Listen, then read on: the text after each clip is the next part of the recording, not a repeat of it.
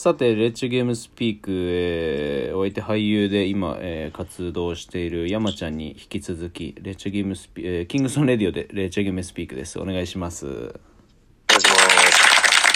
回その今山ちゃんが近々、完成するジョイントっていう映画の、大事な役柄になる、役として草原に、白羽の矢を立てたっていったところまでは聞いたんだけども、そこからちょっとまたお話いただいていいですか？それで草原に誘ってさ、そしたらまあ二展示で OK なっつって、でいざやってみるとやっぱさ、これ、ジョイントに出てるその役者さんたちにちょっと悪いんだけど、結構ボーラーがいいんだよね。山ちゃんずっとそれ言うよね。いいんだよ本当に。その特にボーラーって言ってもさ、俺好きなやつと嫌いなやついっぱいいるんだけど、特に俺エスティと葬儀の公言してるしさ、僕も好きな2人のも、すげえ上から目線なんだけど、それで、2人は出てもらおうと思ってさ、演技もやったことないっていうから、でも大丈夫だろうと俺もやったことないし、で現場に来たらやっぱそれなりにさ、すげえ努力してんだよね、一番。ST の草原の番長も面白いのがさ、もう集中力が違うの。いざのこのじゃあ始まりますよって時、それまでのこの準備の仕方と、じゃあいざ試合だってこのスタートする時の集中力だよね。あとその自分ができなかったって時の悔しさ、しかもシュート外した時のなんかあっみたいな感じだよね。その演技分かってねえくせに悔しがってんじゃねえみたいな。そうだね。みんな真剣なんだよね。それが俺は嬉しくてさ、そうなんかああじゃねこうじゃないって言ってんだよ、演技したことないやつが。そうだね。ST なんかも言ってたけどさ、いやあれはねなんか俺もすごいこう貴重な。カメラ回されるのはさ、レジェンドの時とかなんて本当に毎週末ゲームだったりとか、ゲーム裏でさ、回されてるから、多分本当に、乱暴な言い方かもしれないけども、普通に生きてる中での100倍以上はカメラの前で喋ったりとか、いろいろ経験はしてるからさ、でそこに関してはその抵抗というかは何もないよね。草原とかもそうだし、番長とかはね、またその表現する、対象に、飢えてるタイプの人間だからさ。そうだね。なんかそこが、実際山ちゃんがね、なんで俺らに声かけたのって話聞いても、ボーラーならいけるからとしか言わないからさ、じゃあその山ちゃんにの顔に泥塗るわけにもいかねえから、俺らの謎の真面目な気質が発揮されて、ちゃんと準備をしていくっていうところに繋がったと思うんだけど、でも面白かったよね。やっぱなかなかない経験だしさ、俺なんてもう本当に演技なんてもうマジでしたことないけど、でも冗談以下にはなるまいと思って俺は言ってたから。冗談に勝てそうなんだ。なんか。途中からね追殺でセリフいただいてみたいな時もさ、なんか噛まないようにしようとか、でも棒読みよりはなんかこうちょっと自分なりのあれを出そうみたいのをこううまくいかないながらも汗かいて試行錯誤するのはバスケの中でもやってきたことだからさ、うまくいかなくてもなんかその愛おしい時間でもあるし。うまくいったらそれはそれで嬉しいしさ、っていうのがなんか全然別ジャンルでまた感じれたのはなんかすごくこう、ちょっとセンチメンタルとは言わないけれどもなんかすごくいい時間を過ごせたなとは思ってて、なんかボーラーのさ、ボーラーはみんなこうやっぱ何歳でもできるけどさ、じゃあ第一線でやるのって言ったら限られてくるじゃん。そうなんだよね。そうするとやっぱ次の職業どうするのってなった時に、コーチやったりなんかいろいろあるんだろうけど、その中の一個に俺はやっぱ役者っていうのできるっぽいよ、ボーラーのみんなみたいな、こういうのはちょっと道しるべっつっちゃあるんだけど、偉そうなんだけど、こういう道結構行けちゃうよっていうのは示したかったのはあるかもな、俺。だってそれこそリック・フォックスわかる？わかんない。リック・フォックスってね、ジョーダンとかと、世代としては似たような世代で、その後レイカーズでシャックとコービーと一緒に優勝したりしてんだけど。あ、そうなんだ。うん、フォックスってあれか、わかるわかる。ヒゲの。わかるわかる。うん。彼は確か引退した後そっちの方とか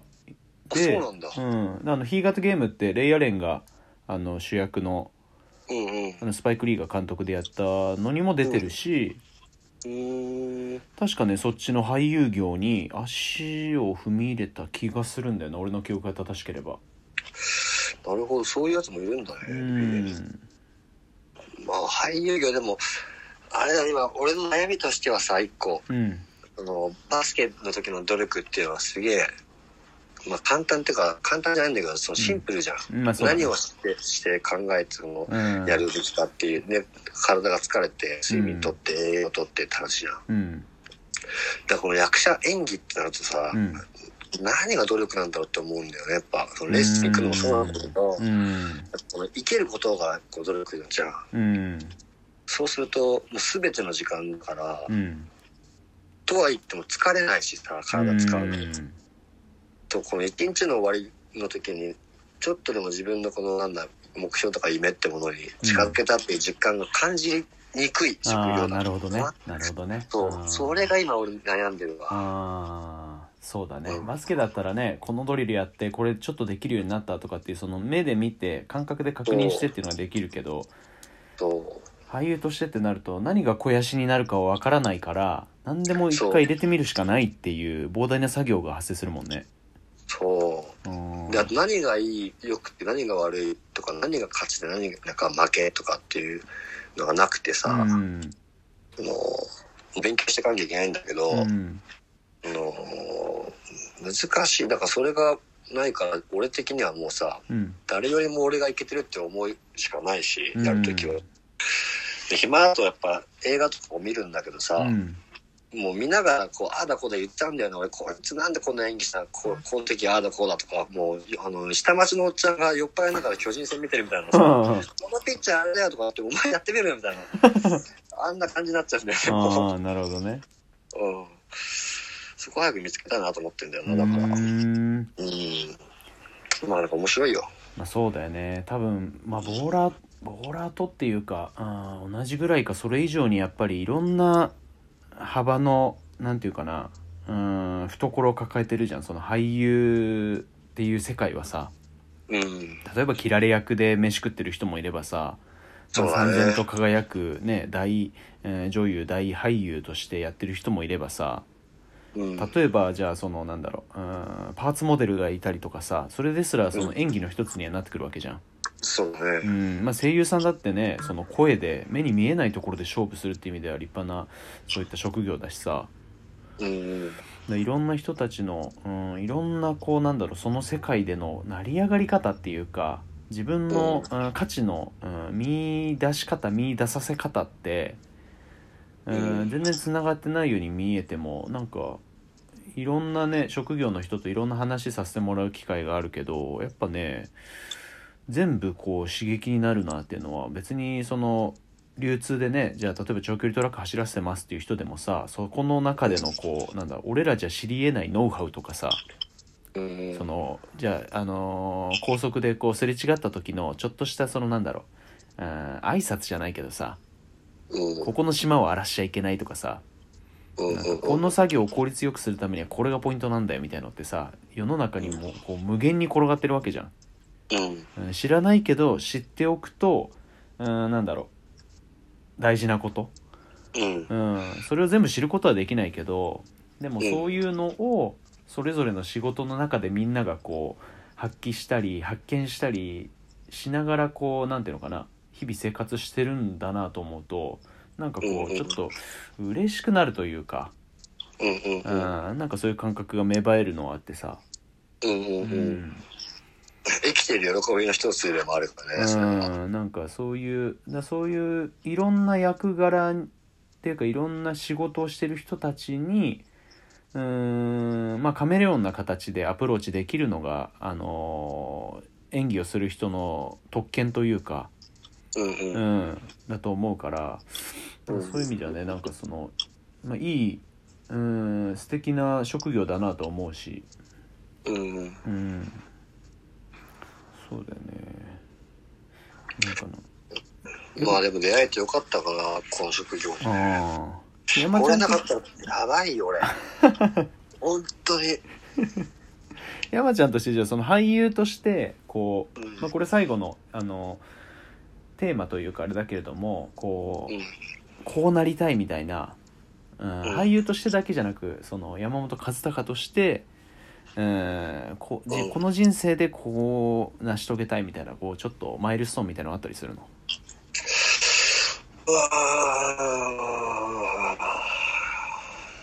なんだろうね、難しいね、うん、なんかまあざっくりでもいいし、まあ、ちょうどそうだね、まあそうだな、まあ、そういう質問俺はあの全部のゲストに投げてるけど、俺自身明確な答えって最終的に出てないのがあの本音というか、あの最後爆発して死にたいっていう謎のあの欲求しかないのがそれだけだから、まあ、あと雷に打たれて死ぬとかみたいな、その別にショッキングな形でじゃないんだけれども、最終的にその最後死に方、そしたらあれだね、死に方はあれだな、そのやっぱ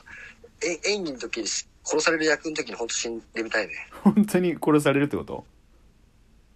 うん、もう死ぬでしょとかさ、うん、その自分の命が分かった時は、うん、ギリギリの状態で現場出てって、うん、俺も死ぬから誰か殺してくれ。マジ迷惑。取っちゃえっていうようにやりたいね。めちゃくちゃ迷惑なやつじゃん。死んでるぞっていう最後のいい演技をしたいかな。ああ、それね、その映像多分出せないよ。出せないんだけどさ、死んじゃってるから。もう死んだ後になんかうまい具合にこの100とかやってくれよっていう。ちょっと待って、そこからあの最後につなげます。